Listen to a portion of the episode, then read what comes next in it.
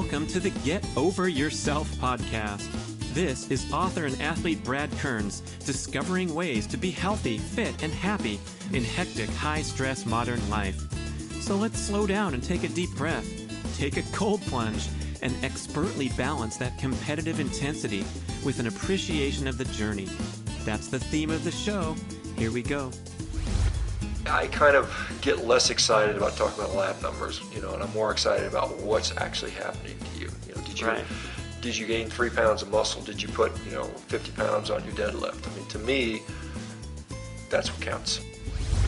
How do you define someone's healthy? I think that's also a, sort of a challenging topic, because a lot of people will say, and a lot of physicians, in fact, uh, and one of the problems with the healthcare industry is we, we've kind of diced and sliced people up based on numbers, and we stop looking and actually examining people. And, you know, physicians have got ten to fifteen minutes to see people if they're lucky on some, on some occasions, depending on, particularly if they're working in an employed model. So we've got all these sort of variables in there. So I like to look at when I, when I, or what I suggest people look at are things that, you know, that are kind of more long-lasting. Things like a coronary artery calcium scan if you're over, say, forty-five years of age.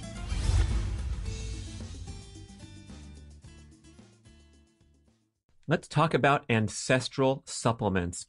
If you're into ancestral health, primal, paleo, keto, you know the importance of consuming these unique agents contained in bone marrow, in the nose-to-tail organ meats, liver, kidney, all that stuff, the great bone broth benefits. Well, how's it going? For me, since years ago when Doctor Kate Shanahan asserted the importance of these wonderful nutritional benefits that you can't get elsewhere, eh, not too good. I don't know how to cook a liver or a kidney, but now your problems are solved forever when you go to ancestral supplements dot com, a wonderful company filled with people who are living the dream, walking their talk, and bottling up the purest, cleanest sources of grass-fed organ meats, kidney, liver, bone marrow, all in these wonderful capsules. I dump them in my smoothie every day. I'm healthy. I don't have to worry. It's an incredible dietary boost. And this is so different from swallowing a bunch of those synthetic vitamins and those giant bottles from the big box stores, highly questionable health practice. This stuff is the real deal. Grass-fed organ meats, pure as can be, ancestral supplements dot com. Doctor Shawn Baker dropping in on a beautiful sunny day in Southern California. This dude is living the dream, breaking world records, helping thousands of people heal with his beautiful program at meat r x dot com and his new book, The Carnivore Diet. Get a load of this guy, people. You're going to enjoy this show. So simple, so straightforward. It's like, oh my gosh. How easy can it get? He changes his diet, alleviates all kinds of lifelong aches and pains that were developed from his long-term career as a high-contact sport athlete, and then goes out and busts these world records on the Concept two rower that everyone participates in. He's as good as the young guys, but the Masters World Records are shattered by Shawn Baker, and he puts a lot of credit to changing his diet in recent years and performing better than ever beyond age fifty. So shout out to the fifty plus category. Yes, dreams do come true, and you're going to really love his sensible, reasonable approach. Of course, everything is steeped in science with his medical background, and he's going to motivate and inspire you to at least give it a shot, especially if you're suffering from inflammatory or autoimmune conditions. And even if you're not, you just want to perform better. What a great conversation. Enjoy. Doctor Shawn Baker, author of The Carnivore Diet and purveyor of this wonderful community program that's dedicated to helping others at meat r x dot com. Da, da, da, da. Sunny Southern California, looking at Saddleback Mountain. So glad to connect in person with Doctor Shawn Baker. How you doing, man? Yeah, Brad, I'm doing well. Thanks for coming out. Yeah, it's good to see you uh, in person as well. You're a busy guy. Uh, I, I don't do much social media, but I, I find you on Instagram once in a while. And you know how those videos run on a loop on Instagram? So you watch through and then it starts over and you don't know. And so I saw you doing the, the squats, the four hundred five pound squats. And I thought it was just a loop. Like you did, you know, a few reps and then it loops back and then it loops back. But you were, you were doing twenty reps of how much weight on that squat bar? Uh, yeah, I, I can't remember the last. I think I did four oh five for twenty or something.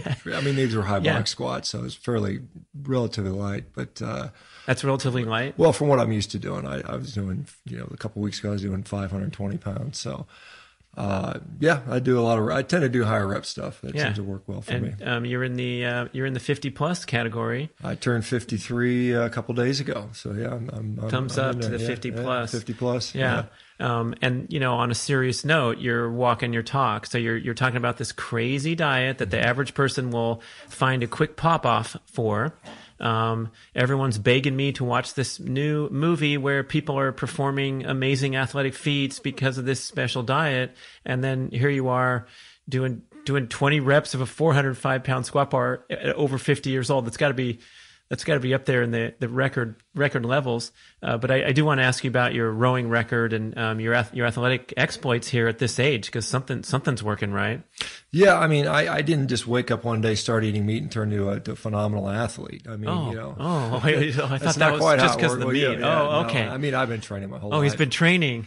Okay. Uh, yeah, and so I've been doing that for for for years and years. But I mean, the unique thing I think for me is, you know, as you get older, you kind of see a gradual decline in performance. And when I turned fifty and I adopted this, uh, an all-meat diet, I actually saw an increase in performance, which I thought was pretty good. And I started to kind of rival things I could do in my early forties and late thirties, which, you know, again, it's pretty cool when you're when you're fifty plus. And I don't, I don't take hormones or drugs or anything like that. And so I, I, I have to attribute it to the diet because that's the only thing I really changed. My training has not changed significantly in, in the philosophy that I do. And so I've been, you know, over the years, I cycled through, you know, I think I started out, uh, you know, kind of weightlifting, and then I played high-level rugby in New Zealand and throughout the United States on a bunch of select teams playing for the military. Uh, and then I kind of transitioned back into powerlifting for a while, where I got to where I was, you know, reasonable. I got to close to an eight hundred pound deadlift as a drug-free athlete back in my early thirties. And then I, then I played with some of the strongman stuff for a while. And then we had the first ever, uh, first ever, Uh, National Strongman Championships. I think I was fifth in the in the, in the heavyweight class.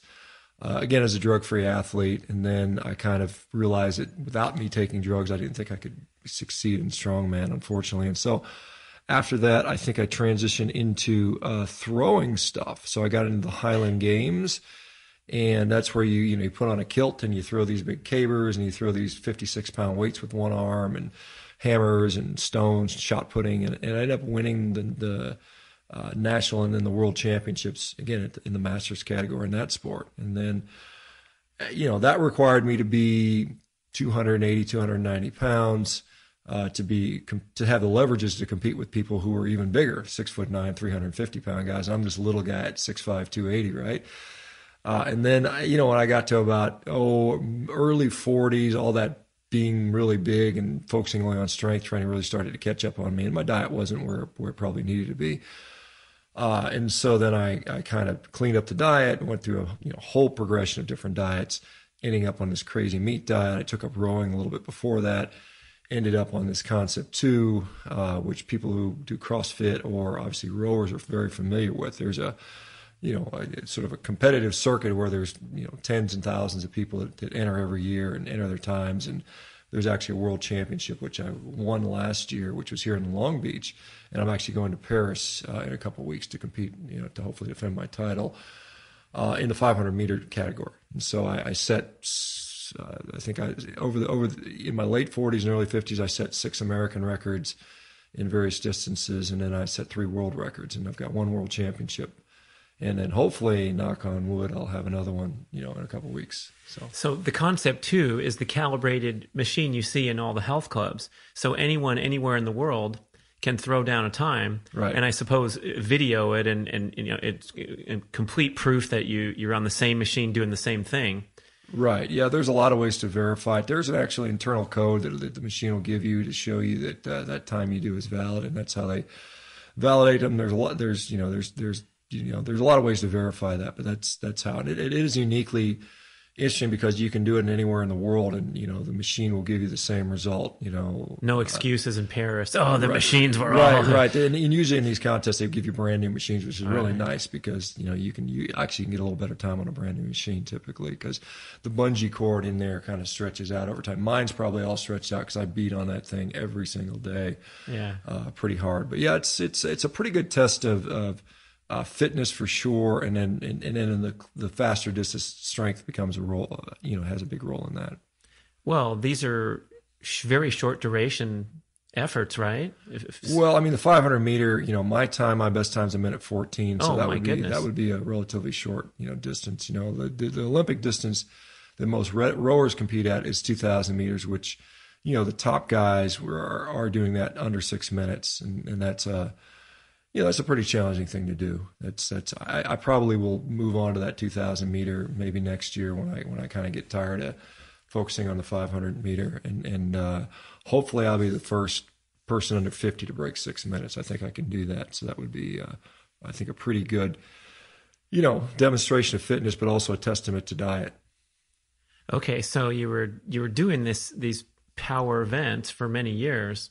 And cycling through different kinds of diet. Were you kind of a high experimental guy where you went extreme into this, extreme into that? Or what was that dietary journey like that landed you on your, your current pattern? Well, I mean, for most of my athletic career, it was just eat enough because in strength sports, being big requires you to eat a heck of a lot. And I didn't, you know, I ate a lot of what we would consider healthy food, but I certainly ate a lot of calories and I ate a lot of food that, you know, I didn't miss a, I didn't skip dessert all the time. I would have it from time to time. And so, but yeah, as I went on the dietary journey, it started with, uh, as a physician, you know, I said, well, I mean, you got to eat less and you got to move more. And, and, and I did that. And I did that. I did that to the extreme. I mean, to the point where I was training three times a day, even as a busy surgeon.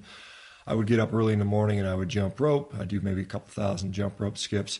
And then over my lunch hour on the days I had, had the capacity to do that, I, I train, you know, lifting weights very intensely. And then I go home in the evening, you know, put my kids to bed and then jump rope again, another couple thousand skips. And then I dramatically dropped my caloric intake.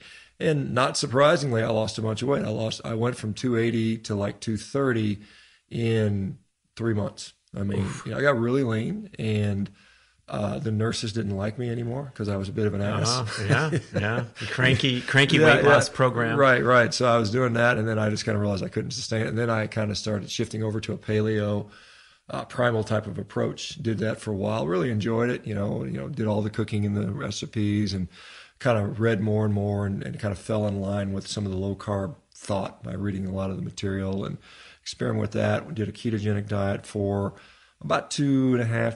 years or so, and, and oh. then I kind of sort of stumbled on these kind of crazy people doing this all meat diet, and I just kind of was kind of you know spent about six months to a year kind of like this. Wow, that, that's interesting, and following these people and reading. Oh, about just thinking about it, though. Right, thinking about yeah. it, and then I would do like a couple days. You know, I do steak and eggs for three or four days, and you know, I actually felt pretty good, and I liked it, I enjoyed it, and then I kind of got the, I got enough bravery to do it for a week, and then two weeks, and then finally, in two thousand sixteen, I did it for a thirty day stretch, and at that time, I had a you know, a, a reasonable social media following enough to where people were kind of interested. And um, what were you doing before that? Before I was in a key, like a ketogenic type diet. Okay, yeah. yeah so I mean, not, not not far yeah. off, right? And so, uh, and so I did it, and I, you know, we kind of joked around. I, I, I listed a poll: what am I going to die of in these thirty days? Am I going to get scurvy?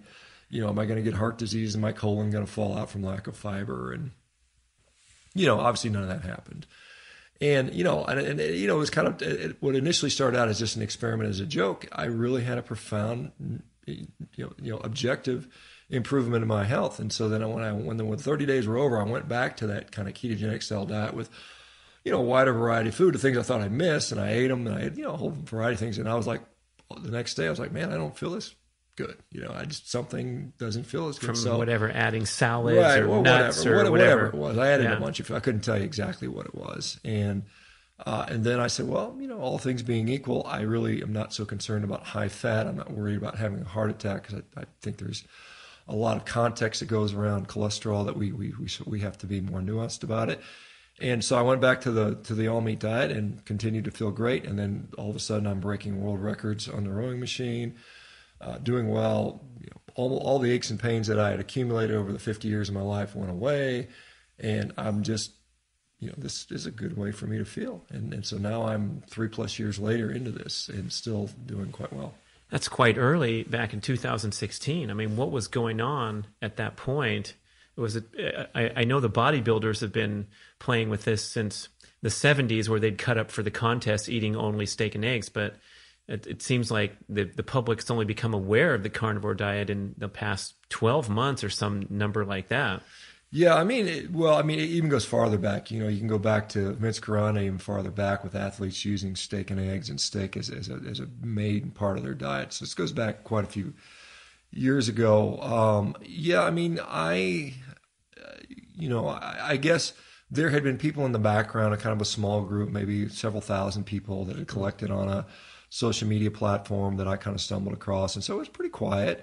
Um, you know, obviously, I mean, we could say that, argue that there's societies have done pretty much meat-based diet for, for forever, basically. Uh, but as far as my, mainstream, you know, Western culture, this is kind of unique.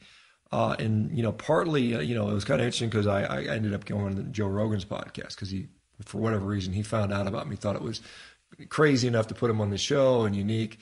And that, I think, probably, you know, brought it to a lot of people's attention. And, and then I think Michaela Peterson sort of was inspired by that, Jordan, and Jordan Peterson, and then that kind of, and that, that brought it further into the public's eye. And of course, I've been a pretty vocal proponent of people trying it. You know, not that I think this is the only thing people should do, and I'm not very dogmatic about it, but I think it does seem to be very effective. Uh, it's no big deal. It's just the attribution for my world records at age fifty plus. Yeah, I mean, I, I like your style because you are definitely um, yeah, agreeable and not super uh, negative or uh, attacking the other points of view. But again, this thing is now turning into something that's kind of ridiculous, where the the, the propaganda that's being thrown in our faces, I, I feel like it's maybe you're going to have to get... Um, we're all going to have to get a little more um, resilient or something. Well, I mean, I, I would say that I am certainly not going to say that everybody has to do this, needs to do this. This is the best thing for all people. But I think for many people, particularly people struggling with health conditions, and even though I'm an athlete and I and I'm enjoying the fruits of the diet in my personal experience, um, I'm really concerned with these people that have all these chronic medical conditions as a physician. And that's where I'm really excited about the utility of this. Now, you are right, and, and I and I wouldn't say that I don't criticize, because I, I have been very critical of the plant-based sort of, you know, thought that that is the ultimate thing that we all need to be doing. And I do see that this is probably being driven mostly by, uh, you know, financial interests, particularly people that want us to sort of transition over to this, I like to call it human pet food, but it's basically highly processed, you know, it's highly processed plant-based foods. Uh, these alternate protein sources, these quote, quote unquote faux meats. And I think that is what I think we really have to push back against, because we're, they're trying to scapegoat, you know, cows as destroying the planet, using very sort of a lot of misinformation, quite honestly. And, and they're sort of distorting the, the impact, not that there's no impact, but uh, they're, they're sort of trying to, you know, the people that are really, I think, behind this are the people that stand to make a lot of money in the alternative meats market with, you know, it's projected to be a hundred billion dollar industry. And so they're, they're, they're laying a lot of, you know, a lot of uh, information in there, and it's being pushed through the media, and, you know, it's, it's being propped up uh, very aggressively. So you talk about having these aches and pains from lifelong athletic journey, especially contact sports. I can't even imagine. We know that the, the N F L players are walking around virtually crippled. I've seen Jim Otto. He comes to the takeout in the town I used to live in, and um, you know, he's put together by by string and gum right now. Uh, these poor guys. Uh, but then uh, miraculously, you're saying these these major aches and pains, you'd noticed a, a significant alleviation. I'm so excited to introduce you to Peluva. This is a new zero-drop minimalist shoe with the distinctive five-toe design from my main man, Mark Sisson. Peluvas give you the most authentic barefoot style experience, but with sufficient cushioning so you can use them for all manner of daily movement, especially walking and many other fitness and athletic activities. Peluvas are also incredibly stylish, so you get a barefoot shoe that you're not embarrassed to wear around in daily life. It's been so cool to see the popularity of minimalist shoes grow over the recent years, but Peluvas are a step ahead of every other zero-drop wide-box shoe because of the critical feature of individual five-toe articulation, a separate slot for each of your toes. This allows for correct dynamic movement of the foot through the walking or running stride, which is impossible when your toes are encased into a single box, even a wide box. Well, you might know that minimalist shoes have faced controversy in recent years for causing injuries from inappropriate use. So here is the big picture mission. We want to get you walking in Peluvas, living in your Peluvas, going barefoot in your home or other safe areas as often as possible. Go ahead and use your specialized cushiony running shoes or your basketball shoes, work boots, high heels, things that you want to wear when you want to wear them, but wear your Peluvas as much as possible to reawaken the natural functionality of the human foot to stand, walk, run, and perform. Do you want to try a pair? I'm certain that when you put them on and walk around, you are going to quickly realize that these are the most comfortable, natural shoes that you've ever worn. They are designed to feel like you're, quote, walking barefoot on a putting green. Please visit peluva dot com, that's P E L U V A, and use the code BRADPODCAST and get ten percent off your first pair. Peluvas, let your feet be feet. Yeah, I mean, from my personal uh, uh, experience, yeah, I mean, I, any sort of tendonitis, you know, sore, achy joint, uh, basically went away from me. And it's pretty much been that way since that time, with, with rare exception. And what I saw, even on a ketogenic diet, you know, when I was when I was you know doing orthopedics, is I saw patients that I needed them to lose weight for surgery, and you know, a ketogenic diet was what I was asking them to do because I found it to be more effective for most people. And uh, what I was seeing, even in absence of weight loss for these people, is their joint pain would go away. And I'm while they were losing weight, then they come in and say, "Hey, my knee doesn't hurt anymore. I don't need surgery." Exactly, and, and that right. and that and that has some negative implications for revenue for the hospital, unfortunately.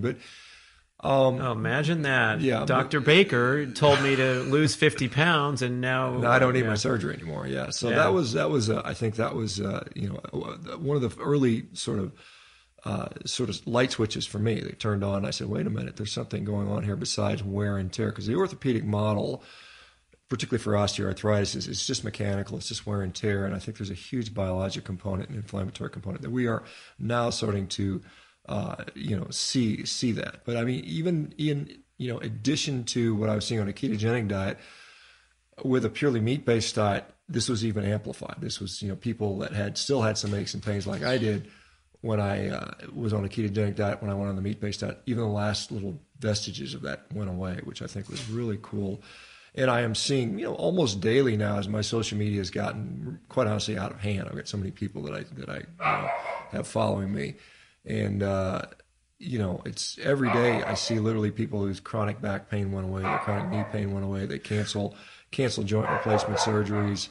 Uh, you know, that that's occurring just just it's very common now. So, from your scientific medical background, what the heck's going on when when you're when you're switching over to this, uh, what's still perceived as a, a fringe radical diet? So, you know, from what we are starting to understand, you know, I think there is, you know, with regard to what's going on with a meat-based diet, we're seeing more and more, uh, more and more uh, diseases that seem to have a origin in the gut. And, you know, I, we know that Uh, there is significant evidence out there that uh, going on meat-based diet seems to help with gut permeability. That is to say, it restores the normal permeability rather than the excess permeability, the so-called leaky gut syndrome. Is it restoring it due to the agents in the meat, or is it because you're eliminating the plant foods? I think it's the, I think it's mostly the removal of, of the, the, the, the irritating foods. I think that's what's occurring, and this is based on the work of you know uh, Doctor Csofia Clemens and Chabato Toth in Hungary, where they're doing a lot of intestinal permeability testing. They're using something called PEG four hundred, which is polyethylene glycol, and they're comparing you know foods in the diet and what happens with gastric per, or gastrointestinal permeability. And they're seeing clearly that certain foods increase it, whereas when you remove those foods, it, it normalizes. So the tight junctions tend to, tend to, tend to improve. We see at the same time that occurs, inflammatory markers decrease, and then clinical symptoms follow shortly after that. So it's probably, that's one aspect of it. I think there's, you know, I think more chronically, things like advanced glycation end products, which occur when we have this sort of, you know, insulin dysregulation and, and up and down glucose. Uh, probably there's some some problem with uh, oxidized uh, you know, lipids as well. You know, some of these uh, seed oils that we were consuming. Oh, right. When you go to a carnivore diet, you're cutting out a lot of processed carbs. Imagine that. Yeah, you're cutting out a lot of, you're just cutting out all the junk. I mean, it's hard yeah. to make a carnivore diet with junk food. I mean, it's just it's just pretty darn hard. You get, to do. Um, I don't know. Uh, I mean, you know, maybe some of the some of the sausages, nitrate laden yeah, yeah, processed yeah, meat yeah, I mean, or some something. Some of that stuff, if it's got a lot of garbage in there, you might. But I mean, for the most part, it's a it's a really good way to get rid of that stuff, because even on, you know, as, as I'm sure you're aware, even any new new diet that comes around, uh, paleo, vegan, you know, primal, keto, they, they get all the junk food. And just, you know, we get all the junk food products. You know, it's because of, they want to make the buck on it, and they're really scratching their head how to do it on carnivore. You know, they're going, how the heck can we make carnivore junk food or, or processed food? And, you know, we're seeing a few attempts, but I don't think it's going to be, you know, have much of a significant effect. So it's it's really a a pretty pure diet for the most part. You know, it's hard to it's hard to you know you know do that diet with with anything that's got that stuff in there. So I think that's the main improvement. You know, if we look at, you know, even these longevity countries, I think more than anything, whether it's plant-based or meat-based, it's absence of junk-based. And I think that's the biggest thing we're seeing. You know, when you look, whether you look at blue zones or other, you know, other long, long-lived countries, you know, whether it's Iceland or Japan or, you know, Hong Kong or uh, Monaco, you know, a lot of those countries have wealth also as a, as a, as a confounder there. But, you know, it's, it tends to be get the crap out of your diet, eat whole foods, whether it's meat or plants. That seems to be a pretty good strategy. In my view, obviously, I'm biased toward the meat side of it. Well, you made an important point, too, because we're getting bombarded with all the propaganda and, and forced to uh, maybe take sides or, you know, start to uh, formulate some limiting beliefs about the direct association with uh, this particular superfood or dietary strategy. You had a great quote on your Instagram. I think it was your Welcome to twenty twenty message. You said, um, it's impossible to study diet and conclude that it will make you live longer, uh, I guess because of so many confounding factors. Yeah, that's absolutely right. I mean, if we look at nutrition science in general, I mean, it's it's it's just basically poor science. I mean, and, and it's not because it's any of the fault of the scientists. It's just it's too hard to realistically do. I mean, you can't really do a study where you kill all the you know the, the people at the end of the study and cut them open and, and say what happened. So because we can't do that, and we're constrained by ethics. You know, the studies that would have to be done are, you know, basically twin studies locked in metabolic wards for fifty years, controlling every variable and, and you know, varying the diet. And yeah, I mean, short of that, short of we that, got flaws coming right, into the that, picture. Flaws. And there's people that will argue, well, that's the best we can do, and therefore we need to accept those outcomes. And I, I, I look at it a different way. I said, you know, if you've got really bad data, you just have to accept this really bad data, and you can't draw the conclusions. And I think that's Uh, along the lines of people like Professor Gordon Guyatt, who is, you know, the the, the actual the, the person who actually invented evidence-based medicine. This is, you know, he's from McMaster University in Canada. He's in the Canadian Medical Hall of Fame. He's one of the most cited researchers of all time. His whole career has been evaluating evidence. And I interviewed him, and he said, "Look, we don't have evidence to make nutritional guidelines. There is nothing, you know, there's nothing out there that we, we can we can say that." We, what does he know? Yeah, well, I mean, he's a guy. He's only spent his whole right, career. Right, yeah. Exactly, and people will, you know, d- discount that. And, and again, this is one of the. He's one of the guys that sat on the NutriRec committee who basically came out recently and said there's no strong evidence to suggest that red meat causes colorectal cancer, heart disease, or anything else. And they criticized him because he applied a more rigorous uh, evaluation tool to look at the evidence, and it's saying, well, we should just be able to use really weak. you know, weak criteria to say what we do. And I think, well, maybe he has it right. Maybe maybe we should use actual, you know, strong level of criteria before we make these big sweeping uh, proclamations that are going to affect, you know, billions of people's wow. lives. I mean, maybe, maybe we should really have a strong strong evidence before we make those decisions. Gosh, the, the industrial seed oil controversy of, I think that was in the sixties with the McGovern Council and, you know, making legislation for the, the United States for decades to come. And it was now being exposed as, uh, you know, complete uh, manipulation and uh, profit seeking and special interests. And, you know, we were told to get rid of butter and eat margarine in the whatever, late sixties, early seventies. And it's that these things are still hanging on to conventional wisdom today. Yeah, I think it was I think it was seventy-seven that McGovern had that panel. Mm-hmm. He basically says, I don't have time for the science. I got to make a decision now. And I mean, that's that, that, that, obviously that decision has arguably hurt, you know, countless millions of people's lives. But, you know, if we look at just, you know, basic in your face type of things, when we look at red meat, for instance, you know, back in nineteen seventy-six, Uh, the U S peaked in its meat consumption. We were consuming around ninety-six pounds of meat, uh, red meat, you know, beef per capita. And now in two thousand twenty, we consume about fifty-six pounds. So we've got like a thirty-five, forty percent reduction in red meat consumption in the last fifty years or so. And yet we're fatter, we're sicker, we have more diabetes, yeah. we have more, you know, cancers, we, you know, we have more autoimmune disease. And so it's kind of like hard for me to buy into red meat is causing these things when we eat less of it. And we're sicker. I mean, Let's it, it see, just doesn't uh, make sense. What's the corresponding curve for sugar there from nineteen?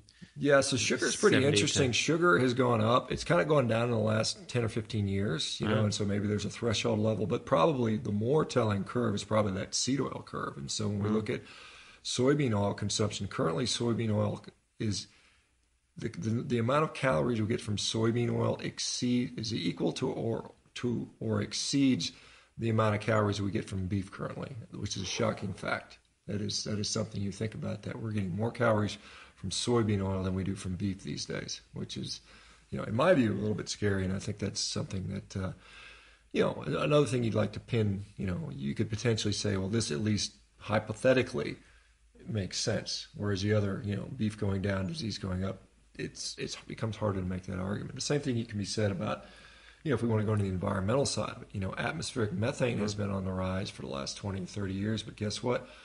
World cattle population has declined by one hundred million cattle in the last, you know, thirty, forty years. Wow. So we, we're seeing a decrease in our cattle population, yet an increase in our methane. And, you know, and, and when they actually look at it, when they do a top-down assessment and they go up in the atmosphere and they sample the methane concentration and they look at the special isotopic signatures, they can say this methane come from here, it came from here. And the bottom line is it's not it's not coming from the cattle. It's coming from, you know, perhaps natural gas leaks through things like fracking. It's come from hydroelectric power. It's coming from rice rice fields. It's coming from wetlands leaks, but it's not coming from cattle. So this whole sort of argument uh-huh. is not grounded in any significant amount of, you know, real hard data. It's more ideology. It's propaganda. It is designed to prop up this, like we talked about, this one hundred billion dollars alternate protein industry.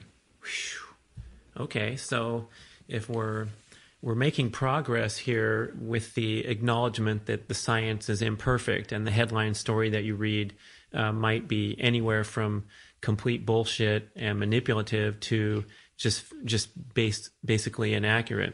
So where would we go to Uh, doing a personal blood profile before and after a thirty-day experiment, especially if you're suffering from any kind of health condition or even aches and pains? Yeah, I mean, how do you define someone's healthy? I think that's also a, sort of a challenging topic because a lot of people will say, and a lot of physicians, in fact, uh, and one of the problems with the healthcare industry is we, we've kind of diced and sliced people up based on numbers, and we stop looking and actually examining people. And, you know, physicians, they've got ten to fifteen minutes to see people if they're lucky on some, on some occasions, depending on, particularly if they're working in an employed model. And, you know, much of that time is spent doing coding, doing billing, meeting your E M R, you know, electronic medical records requirement. So you have very little time for the patient. So you do what's most uh, expeditious, which is, you know, we will do a lab. And then if the lab is a certain value, we'll try to fix that. We'll treat that lab value. Uh, whether that's actually making you better or not is debatable, but, but the way we treat that lab value more often than not is a prescription medication, and that's what we're trying to do. So when I want to ask if somebody, if there's, if we, if we threw out all lab values and we wanted to tell people, you know, are you healthy or not? Most people could tell you. I mean, they could say, I feel like garbage. I'm tired. I'm mm. depressed. You know, I got a big beer belly. You know, my sex life is awful. You know, um, my, my joints hurt. My, my digestion's awful. You take those people and you reverse all that stuff, and all of a sudden they're lean and they're happy and they feel twenty mm. years younger and everything works.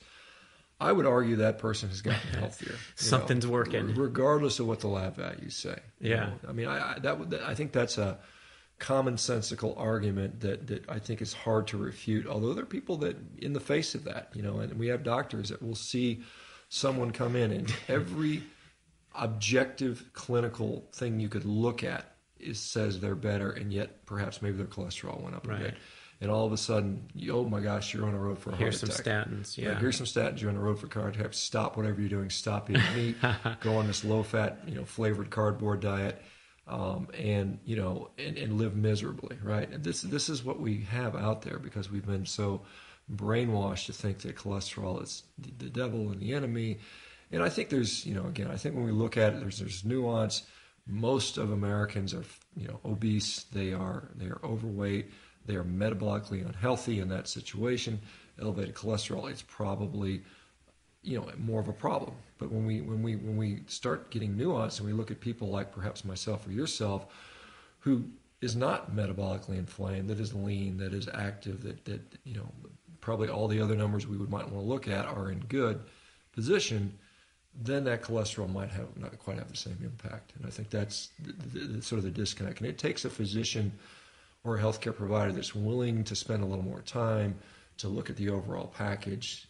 But again, we have a system that doesn't really foster that. There's no incentive to do that. It's, well, ninety percent of you guys are sick anyway, here's a statin, you know, and if ten percent have to suffer from that, yeah, we're not going to worry about that. Um, so, but, you know, like I said, when I look at, you know, how would I assess someone's healthy? First of all, I would ask them subjectively. I think that's very important. I think that's what people really want. I mean, how are you doing? Because I get people sending me their labs all the time, and you know, I, I don't really care. I'm like, what are you? What's going on with you? Yeah. Are you happy? Are you happy? Are you doing better? And most of the time, yeah, I feel great. I lost all this weight. Oh. I'm lean. Yeah. Nothing hurts. You know, what about this lab and that lab? Well, I'm, first of all, these reference ranges were established on basically six standard American diet people. That's one thing we have to realize. All the reference pretty much. Yeah, pretty much. And, and, and you know, we also have to realize that um, these labs, you can take a lab today and take it tomorrow, and very likely those numbers aren't going to match. So there's a lot of day-to-day variability between lab numbers. There's also a lot of diurnal variation. So, for instance, vitamin D, if you take it first thing in the morning, it's going to be low. You take it afternoon, it's going to be higher. Wow. Most people don't know that, and they get all hung up on, oh my God, my vitamin D's low, I need to supplement, you know. And well, you could have said, well, maybe you should have just taken your lab two hours later and you've been normal. So we've got all these sort of variables in there. So I like to look at when I when I or what I suggest people look at are things that, you know, that are kind of more long lasting. Things like a coronary artery calcium scan if you're over, say, forty-five years of age. That has a, that has some sort of meaning to me as far as what's going on chronically, chronically with you. Convert, you know, alternatively, a carotid intermedial thickness test uh, it kind of shows you sort of any sort of atherosclerotic disease mm. or potential for that, or you know, uh, inflammation in the in the in the vessels. Um, that's something helpful. You can look at visceral fat. You know, we can get a liver ulcer sound, or that that would be more. Uh, or, or an Instagram photo, either one. Well, I mean, yeah, I mean, there's some correlation for that. If you if you, if you got a big beer belly, you probably got visceral fat. You know, if you're if you got if you got a six pack, you're probably going to likely to have visceral fat. I know people don't like to say that. Well, just be, because there's a fit guy that once died. Yeah, I mean that's the exception. I mean, you know, most people that are lean are in better cardiometabolic health than people that are that are obese. I mean that that's not controversial, but people always like to point out the exceptions. And then you know, I think things like you know waist to height ratio, which we talked about, uh, V O two max, you know, lean muscle mass. You know, your capacity to do things are important. I think those things, to me, are better indicators of health than, than some of these labs we can get. You know, I, particularly the, the labs that are transient that can go up and down. Imaging is can be helpful. Uh, you know, ultimately, if you really want to look at something, you would biopsy it. Uh, you know, but mm. that's not practical and it's painful, so we don't typically want to do that. Blood is very easy to get, but it probably provides us a lot less information than than other ways we could get. Than we think, right? Yeah, you wrote a great article on your website about testosterone. I'm curious to talk more about that because I'd, I'd love to have, you know, great markers that I'm uh, delaying the aging process as, as well as possible. Um, and I think your commentary was about how you were performing well in all areas of life, but your number was in the low low range, maybe because of your uh, low insulin production, and that's throwing off the results? Or talk more about that. Yeah, I mean, so we can look, again, once again, this becomes the difference between a lab number and clinical function. I think if you want to look at, for a male, if you want to work, look at, is my testosterone working? I would ask yourself, are you waking up with an erection every day? That's that's probably a pretty good clinical marker, right? We want to, we want to see that, you know. We also want to see the other clinical markers of testosterone function, you know, maintaining lean muscle mass, you know, mood and cognition, you know, um, sexual function, libido in general. Those things are all, those things all indicate healthy testosterone. So when we look at the lab numbers, I mean, there, there's, you know, there's obviously there's total testosterone, free testosterone, that which is bound to sex hormone, binding globulin. Uh, and then also importantly, and most people are starting to come to learn a little about this, uh, is the androgen receptor itself. And now we have drugs called selective androgen receptor modulators that people are manipulating, you know, these bodybuilders are trying to manipulate so they can express or make more efficient those androgen receptors, because it's a lock and key model. Mm. If you have a lot of testosterone floating around, mm. but you have very low receptors, you're, you're, you're going to be limited on what your clinical uh, effect is. Conversely, if you have a lot of receptors and an equal amount of testosterone, you're going to get the most sort of bang for your buck. It has to, it has to pair up. Um, we know that the receptor can be increased by uh, strength training. Uh, there's some evidence that you, you know uh, infrequent meals or fasting can help with that.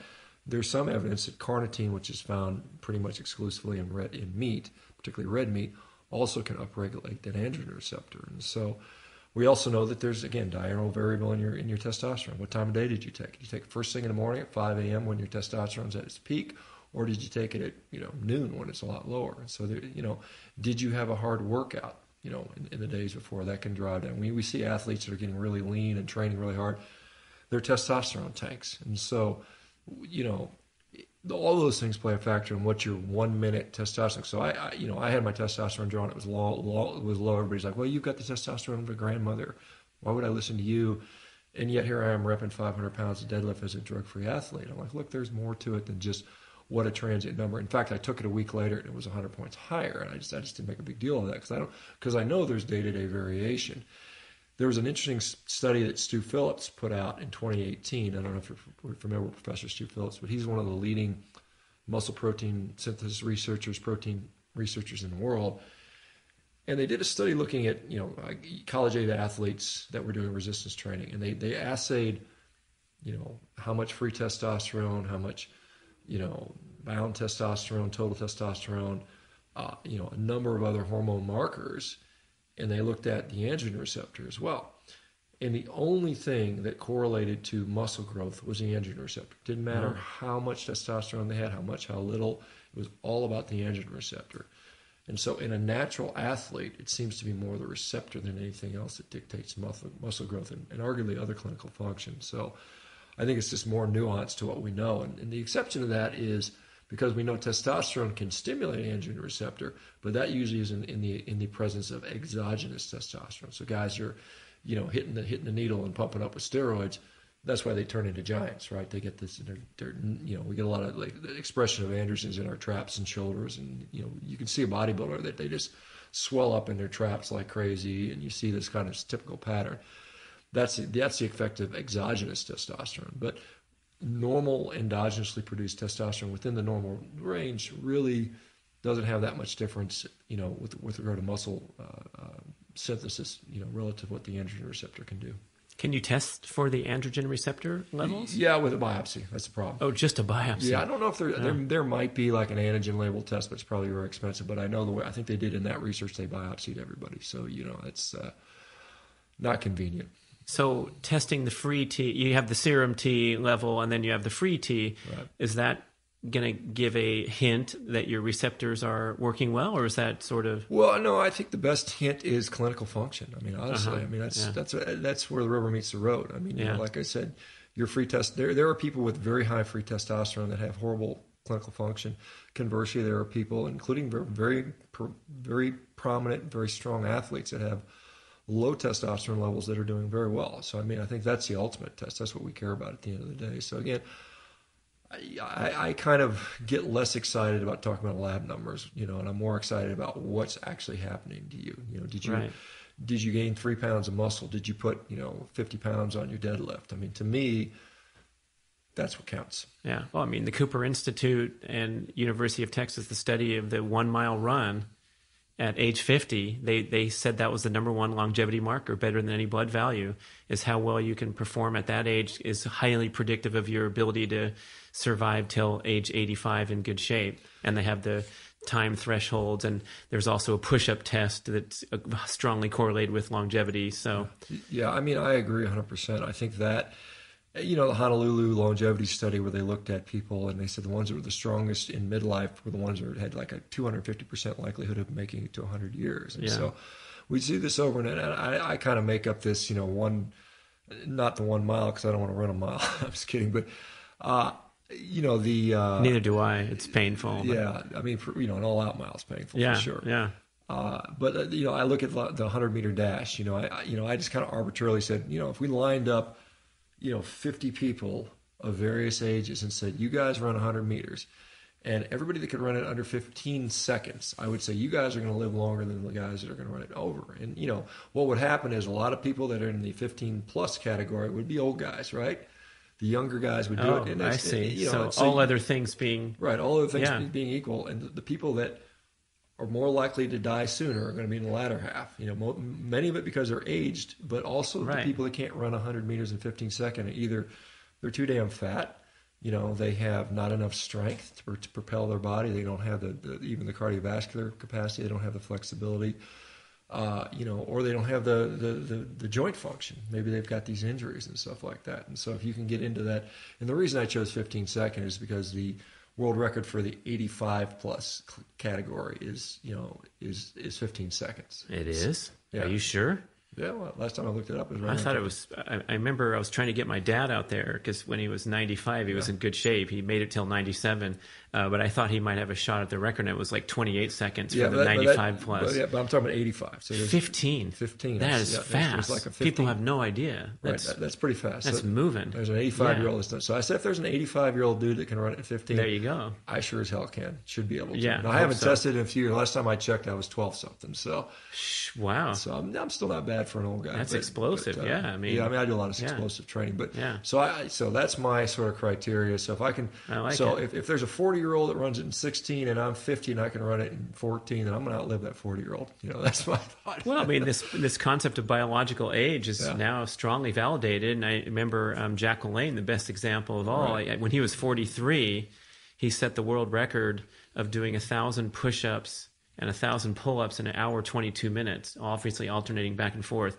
Uh, but, you know, that's off the charts for for any human of any age. Absolutely, so his yeah. biological age, you can you can peg it wherever you want, twenty-one, and it's it's literally true on so many levels. Yeah, I mean, Jack LaLanne was obviously a, a, ahead of his time by quite a bit. You know, he was he was kind of uh, an icon. And I, you know, honestly, on my birthday, I do something, you know, he always did something crazy on his yeah. birthday. So I've sort of last... decade or so every year when I turn a year older I do something. So this year, I mean, it was it was kind of weak because I was traveling. I was in a hotel and I was like, I turned fifty-three, so I'm gonna do five hundred thirty push-ups. So that's what I did for my birthday. And you know, so uh, what what kind of sets would that I was just of... you know I was speaking actually speaking at a talk. It was kind of funny. I would go behind sweaty a, guy comes down to well I would go thing. behind a curtain and do twenty push-ups and the people, oh so you had to do them throughout the day. Yeah, I was doing them oh my gosh the day. So people were watching me at the kind of, what the hell is that guy doing? He's going to the, behind this curtain every ten fifteen minutes. He's going off doing push-ups. And you know, so that's what I was, because I was speaking that day. Yeah, this is at, at one of these uh, keto events. And so uh, yeah, but I mean, I think the worst one I did was uh, when I turned forty-six, I did four thousand six hundred jump ropes, and that was that was. And it took me about an hour to do that. And that was that was that's something wow. I said, I don't want to do this one again. Kind of okay, we'll pick something else every year. Yeah, we'll yeah. Broaden the broaden the abilities. Yeah, when I turned forty-four, I deadlifted seven hundred pounds. That was my wow. That was my uh, sort of goal for forty-four. But it, it varies from year to year. You know. So, are there any concessions that you're giving right now to your age? Do you train differently or have longer recovery times? Not really. The only concession is I've gotten busy, and so busy that it's harder to do what I want to do. Yeah. But I, physically, I feel like I can continue to train just as hard as I always could if I had the, if I didn't have the time limitation. So I've been very focused on maximizing my time in the gym. Everything is done. Uh, I don't do a lot of screwing around. I mean, it's get it done. Go, I go pretty hard. I, I you know, I, I don't tend, tend to train a lot of volume or a lot of time, just because more than anything, it's a time constraint type of issue for me. But I, I, you know, if I have the time to train, I train just like I did when I was twenty, you know. Uh, so let's say you did have the time. Would yeah. you engage in these prolonged workouts, or do you do you kind of favor the the more short, intense? You know, it, it, again, it would depend on my short-term goal. You know, is what I'm doing. Like, so as I, you know, like as I get ready for these rowing contests, everything is focused to that, and and so it's it, it for me it works better with the short, intense type stuff. But I think that, you know, if if my goal and and I, I kind of have an overarching goal of what I want to maintain as I get older. I want to maintain muscle mass. I want to maintain strength. I want to maintain um, my ability to be explosive, you know, to jump, to sprint, to throw. Hey, man, how's your sexual function? Oh, uncomfortable talking about it? Look, we talk about our injured knees, our belly fat, so it's time to get focused on function. I want to tell you about GainsWave. This is a cutting-edge protocol where a handheld device sends low-intensity shock waves into your penile blood vessels to stimulate a healing response and promote increased blood circulation and the growth of new blood vessels. A skilled practitioner puts the GainsWave magic wand onto your magic wand, and after a series of six to twelve very brief treatments, which are painless but extremely effective, you get real results. GainsWave reports an eighty percent success rate.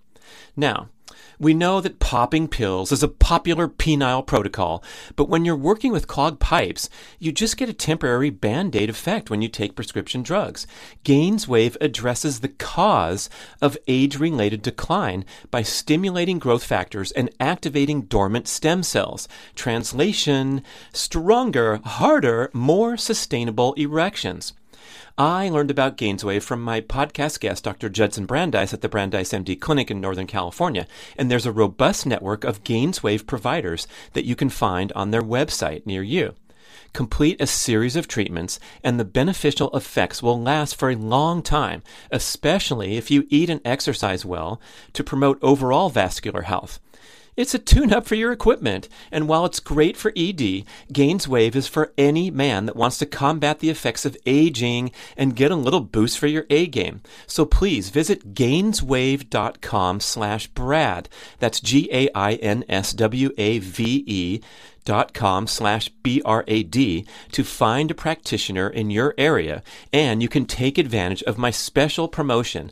Buy six treatments and get one free.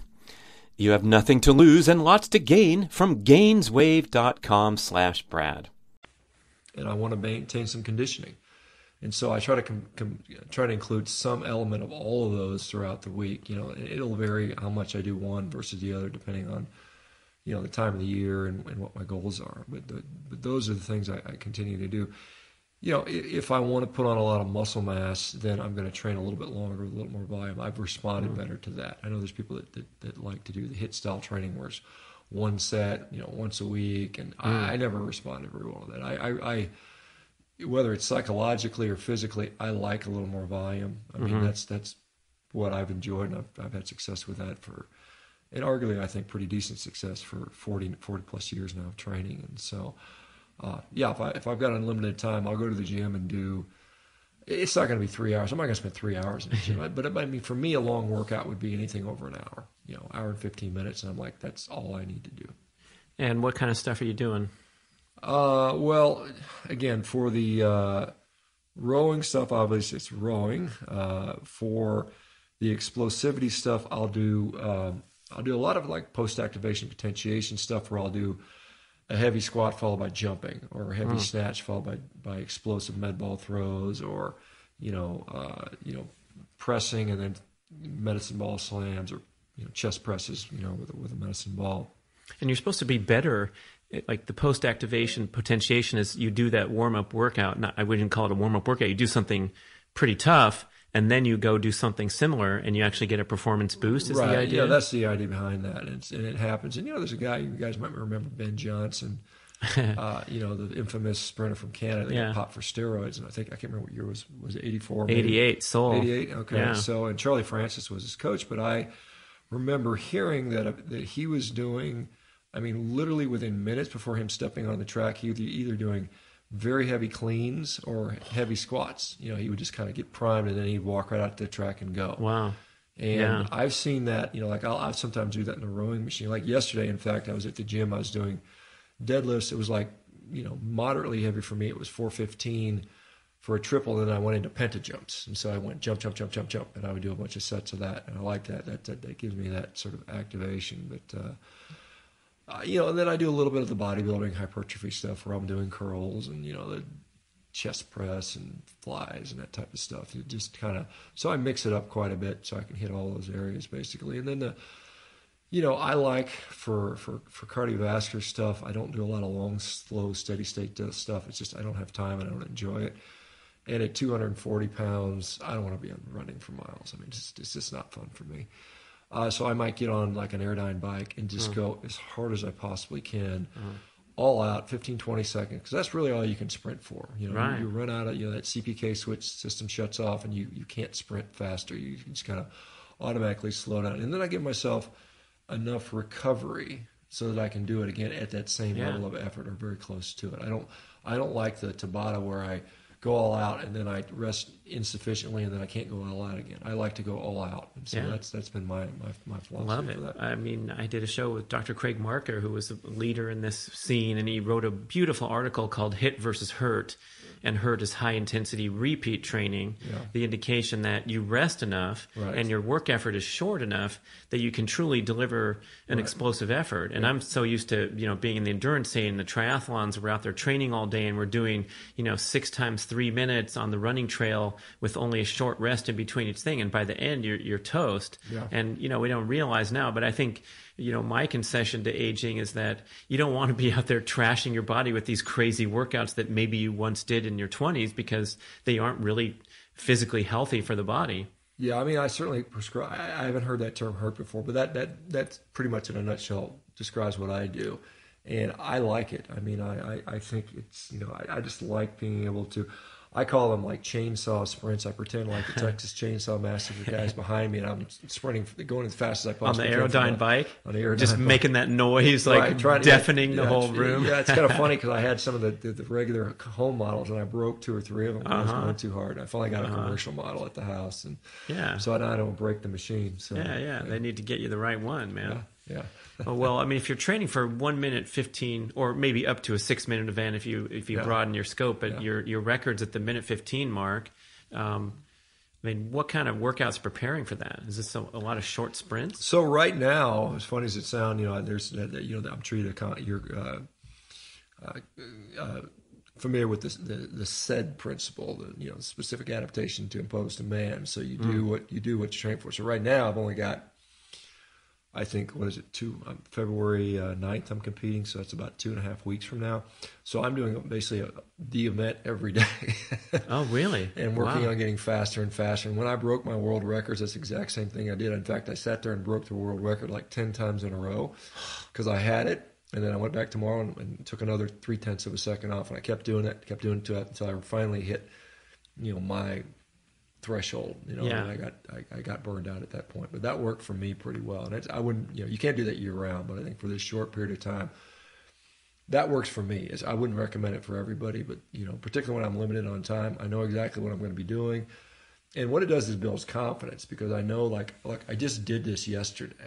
You know, I might take a day off, you know, but I yeah. mean, I just did this two days ago. I know I know I have the capacity to do this, so it's a little bit of a mental relief. And I and I like I said, there's nothing like, you know, doing your event to pertain to train for the day. And I know it, it goes against some of the other training philosophies, but for, for my pers- specific goal, you know, I set world records doing it that way. So it must work, you know, at least for me. Well, it's, it's no impact. So right. you, it's yeah. not like a, a, a quarter miler doing it over and over. I couldn't imagine, you know, doing running like that. Right. And the other thing I would, you know, and to, just to go back to the diet, I've known a tribe. I've, I have noticed a tremendous recovery uh, capacity with this, not like anything I've ever seen before in my own personal life. So, for instance, there was a one-minute world record, which I had set. Uh, it was like four hundred. At the time, it was like four hundred and, I want to say, eight meters in one minute. And I went down. I was. I knew I was going to do it that day, and I, I got four hundred ten meters. And I was I was happy, but I was kind of pissed because I thought, I know I can do better than that. And so I was kind of really pissed at myself. So I literally, you know, went upstairs. I took a shower. I ate a steak. I waited about three or four hours, and I went back down later that day and did it again, and went four hundred fourteen meters. So I broke the world record twice in one day. And you know, this is a this isn't you know, your body. You feel it when you do these all outs. I mean, uh. you know, like my heart rate will be up for you know an hour or two or three afterwards. Wow. I mean, it's extremely taxing on the body to do that. And I was like, I just recovered, you know, and, and it's I thought that was kind of an interesting thing. And in general, you can recover from these these all-out maximum bursts. The next day you feel okay, you can do it again. Yep, that's that's the weird thing about this diet. I mean, my recovery is phenomenal. I you mean, attribute a lot of that to the diet. Absolutely. I mean, you have reference points from in your thirties and forties, like yeah, you no, say. Absolutely, like even like the DOMS I would get. You know, when I would train before, I knew if I... That's delayed onset muscle soreness right. for those of you at home. Right, so I know that before when I like haven't trained. In fact, I just, because I've been training in my little little... horse horse stable I've got out here. I'm living on equipment, and I, I wanted to do some other stuff, so I went back to the gym I hadn't gone to in probably a year, and did a whole bunch of exercise. Like, oh no, that guy, we can't talk because the, the the aerodyne's going to be too loud. Okay, right, yeah. So I so I get back in there and I do a bunch of stuff I hadn't done in ages, and I mean I'm a little bit sore, but nothing like I would have had in the past in years past where I would be you know just limping around, and you know, I had, I've had squat workouts where I literally had a hard time walking for three or four days. Sure, that, that happens to me all the time, man. Yeah, and so now I'm like, I got to tighten up my game, I guess. Well, eat more meat. Yeah, but I mean, I'm just like now I'm like I'm a little bit sore, but I'm fine yeah. to train, you know. And this is this is after not doing a, a particular exercise in you know probably a year. Okay, there's there's my next question then. I mean, how how strict would you like to see a person try this out? Um, in terms of, you know, the exclusion of all uh, plant-related foods, or there's a carnivore-ish uh, term right. getting kicked around now. There's the nose-to-tail uh, argument where right. they're saying if you're going to do this, you really got to, you know, be broad and varied. But I, I think you come across um, a little more simple and straightforward. Yeah, and so I'll, I'll talk about a couple things. So when I talk about a carnivore diet, Uh, and, you know, of course, I wrote a book called The Carnivore Diet, so I've got some liberty to, to sort yeah, of... Yeah, that's out there, and the, the reviews are awesome. I, I looked at that. How long has it been out? Uh, it came out on November nineteenth. So oh, okay, so out, just, uh, just hitting the streets. Yeah, it's just pretty new. How's so. the response to you? It's been very good. I mean, there's yeah. a lot of... Everybody's bought it, really enjoyed it, and, you know, I, you know, I wrote it with accessibility to everyone in mind. I didn't... I didn't want it to be over technical. I wanted it to be... Because you know, because this may be the first exposure many people have had to it, so it's kind of like... It's a lot of philosophy. I mean, there's a lot of science in there as well. I didn't. I didn't. There's not like there's no science, but I mean, let's be fair. There's there's not a lot of carnivore diet studies you can point to. I mean, there's, there's the, the literature is scarce, so you have to kind of extrapolate from other areas. Uh, but uh, yeah, the response has been really good, and I've been really really pleased with that. And hopefully, more people will will, will kind of start a conversation. You know, I think that's important. But when I so what I sort of when I give a lectures on this, I say you know, a carnivore diet to me means a diet that focuses and gets its nutrition from animal sources. And what we do with the plants is we either completely eliminate or limit them to the to the, you know, to the level needed to achieve the health goal. You know, and, and I think that's as simple as that. And for many people, it's all plants out. It doesn't mean that everybody has to do that. And I think it's really exciting. We've got a study coming out of Harvard University with David Ludwig uh, looking at this coming up. And we're going to have some people in there that are fully carnivore one hundred percent. And there's going to be people that are ninety and eighty percent. Hmm. And we'll be able to see, is there is there a significant difference between these people when you, when you stratify them out? And I think that's important information. And so it depends on the condition. You know, some people that have these horrible, uh, you know, G I inflammatory bowel disease like Crohn's or ulcerative colitis probably are going to need to be pretty darn strict. Some people with autoimmune diseases probably going to need to be pretty darn strict. Other people that are just eating... treating your kind of your standard run-of-the-mill cardiometabolic disease, diabetes, obesity, probably can get away with a little less strictness. Now, again, there's a, there's a psychological component and food addictions and cravings that are kind of in the background, so we have to be able to deal with those things. And I talk about how to, how I how I you know see that in the book. But as far as you know the nose-to-tail thing, you know I, I certainly appreciate guys like Paul Saladino and talking about that and looking at the nutrient profiles. Um, you know, but When I when I've looked at the overall population of this, these folks, and I've done this, and I've done surveys. I did a survey where I got ten thousand people to respond that do the diet, and I talked to them. Sure. What, how much organ meat are you guys eating? Because that's interesting. And about fifteen percent of them are eating it with any frequency, where you could say, we're going to meet your nutrient needs. And you know, but when you look at those groups, there doesn't seem to be a clinical difference between them, between them on a macroscopic scale. Now, individually, certainly there are people that will say, I didn't feel one hundred percent better until I included, you know, X, Y, or Z in my diet, this this supplement or this organ. And I think there may be different people in different backgrounds. So a lot of these people coming from, you know, plant-based diets particularly tend to be maybe a little more malnourished, and maybe they need that additional boost in the beginning. No offense. Well, you know, I mean, it's just, it is what it is. I mean, that's just what we're seeing. But I, you know, I, I, I just kind of disagree with the notion that everybody has to do it this way, because clearly, in my experience, and quite honestly, the people that have done this diet the very longest, the people that have done it ten years, twenty years, they're not including organ meats in their diet. They're eating basically just steak, maybe steak and eggs. And that seems to be sufficient. And I wouldn't say that they're not optimized. I think it's, I think it, you, when you, when we talk about optimization, you're going to live longer. I think we really start to get into this uh, sort of uh, soothsaying. You know, I don't think we have the data that can support that. And so, uh, You, Paul and I are going to have a discussion on this, and you know, I think I think we are, and I, you know, I, I, you know, it's like, well, what about your methionine status, or what about your home? And I'm like, Paul, we don't really have long-term outterm, outcome data that show us exactly what that means in this population, and so until we do that, and again, it's the same thing. We never, we're never going to know, and so I, I come back to my original point of how are we doing, how are we feeling? Are we are we no longer taking our diabetes meds? Well, then yes, you're doing well. Um, so I. And again, my goal is to bring this to the masses, to people that, mm. you know, want to try it, and, you know, maybe they can't afford the grass-fed, mm. you know, twenty dollars a pound, you know, steaks. And, and maybe maybe they if they, they're told that they have to eat liver and brains and raw kidneys to be successful, they're probably not even going to try it. Mm-hmm. I mean, so mm-hmm. you have to you have to sort of look at who your target audience is, and you know, and, and, and then actually look at the results of what's happening in people. And that's what I've done. I'm I'm, I'm looking at this from a uh, less reverse engineer. These are the people that are having success. You know, what could have been happening? And, it, you know, the, the sort of belief that we can make a nose-to-tail nutritionally complete animal uh, and match the R D As, which I think the R D As are not really reflective of what's really going on.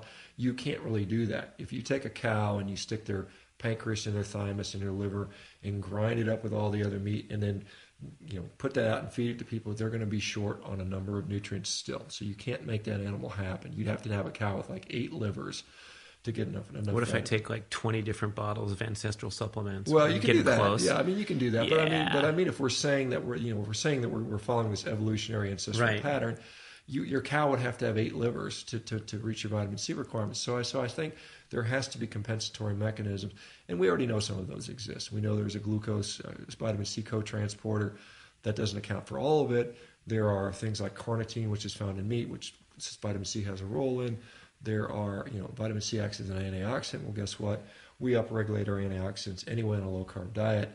Um, so, you know, the bottom line is I don't have scurvy, and I don't eat much vitamin C, and and so there has to be something going. I can't be setting world records in a in a nutrient depleted state. I would and argue better that, than you were before as well. Yeah, in fact, you know, when I turned fifty, I, I my records when I was a forty year old, I broke them as a fifty year old. So I mean, so, I got, so this masters like everyone over forty. Is that your well? I mean, it's category? any it's any age category. And if you look at the American records right now for like the Concept two five hundred meter row, I am the fastest in every age category except for one, the thirty to forty. I'm faster than the twenty-year-olds. I'm faster than the eighteen-year-olds. What's up, college kids? I'm faster than the forty-year-olds, and of course, I'm faster than everybody older than me. You know, the only one that's, that were able to beat me are the thirty, thirty-plus category. So, you know, it's like, you know, that's that doesn't point to nutrient deficiency in my in my view, at least. So, a simple approach that's maybe a little more user-friendly to start and dabble in, and then you're. Your experience was that thirty-day that thirty-day folly back in two thousand sixteen.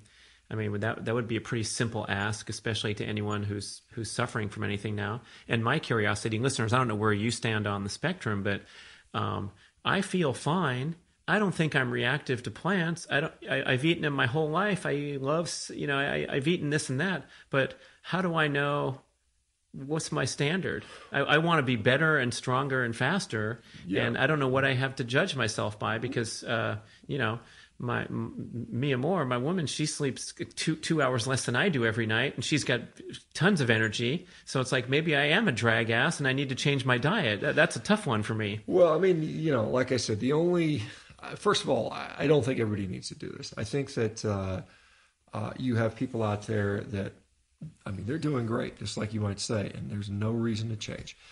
Well, there, there might be. I mean, well, I mean, this is it, the point. I mean, there, there is, you know, like you're, you're, I know you're a competitive athlete as well, and you might say, I'm going to go carnivore for six weeks and measure something, you know, and maybe, maybe, you know, uh, you're, I don't know what you like to, to train with, but you, you, there's some, some, there's some metric that you could find. Sure. I'm, I'm going for four hundred meter time. Is right. My, so, so my maybe, event. maybe yeah. you can knock a second off your four hundred meter time, which is pretty significant, you yeah. know, uh, if that occurs, then you say, well, wait a minute, maybe there's something here. Is it worth it to you? You know, maybe like me, who thought my digestion was completely normal, and then I go on a carnivore diet, and I was like, wait a minute, I wasn't normal. I was not as good as I am now. Yeah. So there, there can be that sort of revelation that occurs. And, and, and, you know, then you kind of reach this sort of state where you're like, this is maybe my optimal state, and, you know, maybe I'll put some stuff back in there and, and see if I stay there. And then if I find something that, you know, it's... If, you know, if we have a, like particularly people have health issues, and we, we want to say that there's a, there's a food contribution to that. And in most cases there seems to be, particularly with all these chronic diseases, you know, and we want to solve that problem. And, you know, you remember the game of Clue, you know, Clue, where you have Colonel Mustard in the, you know, in the library with the candlestick, who done it, right? And you've got eight other characters and eight other rooms and eight other weapons. And we're trying to figure that out. It takes a while, you know, you gotta, you gotta go through all the motions. Confounding you know, variables, right, all these variables, like crappy right, scientific right, studies. Right, and so if you want to simplify that, you'd have one character or maybe two characters, right? And then it's pretty damn quick. You solve that. You solve that game real fast, uh, and that's what nutri- you can do nutritionally. So, like I said, if you're, you know, if you've got something, you're like want to find out what the nutritional confounder is, go to all meat, you know, see how you do, and then add something in. And if you add the whatever the spinach back in, and maybe the oxalates from the spinach are causing you to have joint pain. Hey, maybe you don't need to be eating a bunch of spinach, you know, and I think that's how that works. Um, so thirty days is, you know, it's, it's, it's short enough time that people will try it. Uh, it's long enough that many people will feel a benefit. In my personal view, I think ninety days is a better, a, a better trial for most people. I think if you're not going to get a benefit within ninety days, eh, it's probably not right for you. But I think for some people, the transition period for people, a lot of people is one to two months. So, you know, you, you might, you might catch seventy percent of the people at the one month period, another thirty percent might need that two month. And then if it doesn't work by three months, you don't get what you want out of it, you know, then, then why would you do it? I mean, do you that, think that's possible? I mean, uh, that, that someone's going to try this and not get a benefit? Um, yeah, I mean, potentially. I mean, some people, depending on what their goal is. I mean, what a lot of people will say is I'm doing it for this reason, mm. you know, whether it's weight loss or this particular medical reason. And what often happens is that may not change that much, but they have like ten other benefits right. and they stick around. Like I've seen a lot of women in particular that they don't lose a single pound, but they're like, I'm no longer depressed. My gut's no longer hurt. My menstrual cycle is normal. Uh, my thyroid is, you know, better. Uh, I feel happy, even though I'm still haven't lost a damn pound. In some cases I've gained, gained five pounds. So that's occurring. Uh, you know, there's people that, you know, there's a lot of people that try it and they're like, eh, I got bored, or yeah, I really missed the carbohydrates in, in, in there. But I've not really seen a lot of people where they got significantly worse. I mean, that seems to be a vast majority. And some of that can be related to first time going into ketosis, and some people get a rash, or, you know, there's there's, there's a concept of this oxalate moving around and causing rashes and joint mm. pain. Those things happen kind of infrequently, but those those two occur occasionally. Okay, before we go, I want to hear about your sort of daily eating pattern, your favorite foods. Are you into the fasting or any of the uh, overlays like the time restricted feeding and other popular things? Um, so in maintenance phase, and I'm not in maintenance phase right now. I'm trying to eat my butt off because I oh. lost weight. Because what happens is I got so busy with work and I wasn't able to train as much, and so I just got skinny. You know, I went, I you know, I dropped down from two forty-five to two twenty-five in about a month, wow. about three weeks. Uh, and so right now I'm, I'm eating about five, six times a day to try to try, try to try to get that back up and do it, and wrapping up my training in, in advance of these world championships. And I've gotten about half of that weight back. So, um, but normally day to day when I'm sort of hovering at two forty and feeling good and I'm performing well, it's usually about two meals a day, generally about two pounds of meat in the morning, two pounds of meat in the evening. And that's kind of my, my typical day. Um, sometimes I'll throw some eggs in there. Sometimes I'll throw a little bit of salmon in there. Sometimes I'll throw a little bit of dairy in there, depending on what I, you know, how I'm feeling. I just kind of, I'm pretty intuitive about it. I don't really stress about it. Um, I eat to satiety. I don't, I don't let myself get hungry. Um, and I kind of naturally just stay, my weight doesn't move. You know, it's just, mm-hmm. as long as I'm kind of consistent in my training and my eating, I'm just, you know, on the money. And the nice thing about that for me is, I'm just full all the time. I mean, I'm satiated all the mm-hmm. time, so I'm not worried about that. And, and of course, meal planning is pretty brainless. I mean, it's, it's eating. It's like my dog. It's like feeding my dogs.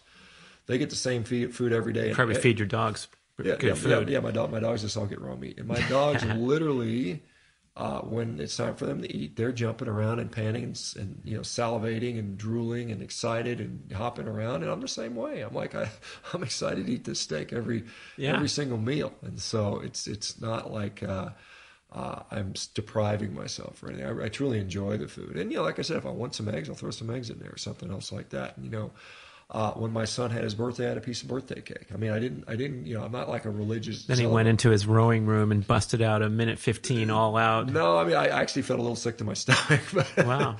Yeah. You know, but I mean, I had it, you know, just, you know, I enjoyed it while I was eating it, but I didn't, yeah. I didn't feel like great afterwards. And I did it to kind of as a concession to my kiddo because he yeah. wanted me to celebrate his bad birthday with him. But, uh, you think you're more sensitive now that your diet is so clean, yeah, like yeah, against sure. a slice of birthday cake? Yeah, absolutely. Yeah, I mean, uh-huh. I think. Well, I think you know your your gut microbiome changes, your digestive system. You know what it expresses, the, the enzymes, uh, the, the the the things that it's going to produce. The cell composition is going to change a little bit. You know, it's gonna it's gonna it's gonna respond to your demands. You know, that's why a lot of people it takes them a while to transition because mm. the body has to. You know, upregulate and downregulate things, and that takes takes some time for that for that to occur. So, right, yeah. You hear from the plant-based eater that they take a bite of hamburger and they get sick to their stomach or yeah. whatever happens, and it's possibly a legitimate sure. uh, complaint that they're going to have to habituate again to yeah, absolutely. nutritious absolutely. foods. Yeah, yeah, I mean, it's, you got to you got to transition into one diet and transition out to another one, and they're probably not, particularly if they're following the low-fat paradigm, there they probably don't express as much lipase and. Mm. You know, their gallbladder probably isn't as efficient and a whole bunch of other things that are, that are going on that, that often will come back online over time. Tell us about this meat r x dot com. Is that your operation? Yeah, so meat r x dot com is a, is a uh, uh, you know, a vision that myself and my co-founder, a gal named Massa Rostami, she's a, she's a entrepreneur out of, out of Silicon Valley. Uh, she's my co-founder and C T O. And my vision is really to, I, I think, the healthcare system really is sick. And I think I've kind of likened to calling it the disease management industry. I mean, I think that's what all we're doing for the most part, you know, outside of acute disease, acute trauma and other things. But when it comes to chronic disease, and that's what most of, most of what healthcare addresses, it's really disease, managing disease, putting Band-Aids on, you know, just dealing with symptoms, placating people, more drugs, more prescriptions, you know, that type of thing. I think that model is not serving people well, both the physicians and the the patients. And so I'm trying to get into what I'm calling the health creation business. And one of the things that my thought is to get this to the masses, it has to be uh, uh, accessible. It has to be, it has to work, and but it has to be affordable. And so we've really come up with this. So what we have is a bunch of, you know, people that have done this diet and they're very passionate about it. Some would call them zealots even, right? They're just they're just proselytizing, they're talking, they're on social media, they're spending two, three hours a night talking to people, telling them about how wonderful it is, how they can transition. I'm like, why don't you guys, you know, we can set you up as coaches, we train you, you train you so you're all standardized and have standardized knowledge, and then we pay you a little bit. You know, it's not you're not gonna get rich. It's like a part-time job, it's like an Uber driver, right? We have a lot of people that would do this for free anyway. Now mm-hmm. we're paying them a small amount. We're charging our clients mm-hmm. incredibly small amounts to get them the support they need, the coaching they need, because we know with any sort of healthcare intervention, support always improves the outcome. And so that's kind of the vision behind this. We have a lot of other things on there. We've got hundreds and hundreds of success stories to inspire people. We've got all the research that's out there, and we're adding to that all the time that supports this way of sort of dieting and things that are, that are, you know, relevant to that. We've got a huge section on environment. Like if you want to read about why animal agriculture can be helpful and, and some of the, where some of these misconceptions come from, get some of the real data out there. Uh, we've got about, you know, lots and lots of recipes, and, you know, even though carnivore is just meat, but there's lots of ways to prepare meat. There's lots of different things. You can do things that, you know, make it more and more interesting for people. Mm-hmm. And then we have every day, I have a, I host a live video meeting, and it's on, you know, every Zoom, day, every day, every wow. day at nine a m I get in there Pacific time, and we have, you know, thirty, forty people in there, and we just talk and answer questions. And now we have, evolving from that, we have additional meetings that are going on every day, all throughout the day, people from all over the world, and it's becoming more focused. Like we have a women's group, we have an over sixty-five group, we have people with chronic pain, we have people with uh, addiction, emotional issues, you know, uh, mental health issues. We have, uh, you know, what are the other ones? Autoimmune. We've got just, and they're just growing. Boredom.